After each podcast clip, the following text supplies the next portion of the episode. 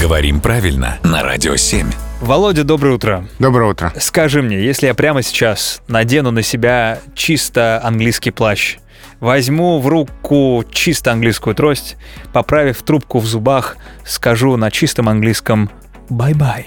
Это будет считаться за то, что я ушел по-английски. Если ты скажешь бай-бай, то, наверное, нет. Почему? Тогда объясни, что значит уходить по-английски. А сейчас мы эту фразу употребляем в значении уйти не попрощавшись. Так, И при этом интересно, что ведь Англия у нас связана с а, понятием этикета, традиций. Вежливости. И почему-то уйти по-английски, это как раз невежливо. да. Здесь есть одна интересная гипотеза, откуда все это взялось, с одной из многочисленных войн между Англией и Францией. Это вторая половина 18 века.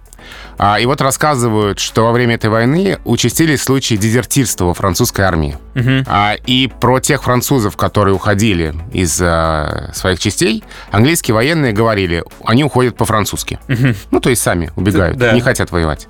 А французы вроде как обиделись и стали то же самое говорить про англичан. Так. Уйти по-английски. И вот это выражение с нами осталось. А, да, и, в общем-то, войны кончаются, жизнь налаживается, фразы остаются, и, в общем, и в Англии, и Франции эти фразы о, стали употребляться. И как-то вот э, к нам пришел французский вариант, ну, потому что у нас, в принципе, ведь много было людей, говорящих по-французски. Ну да. Вернее, я должен был сказать «уй», «бонжур» и и что-то вот это, но я не очень владею французским. Я тебя понял. Спасибо за историю, Володя.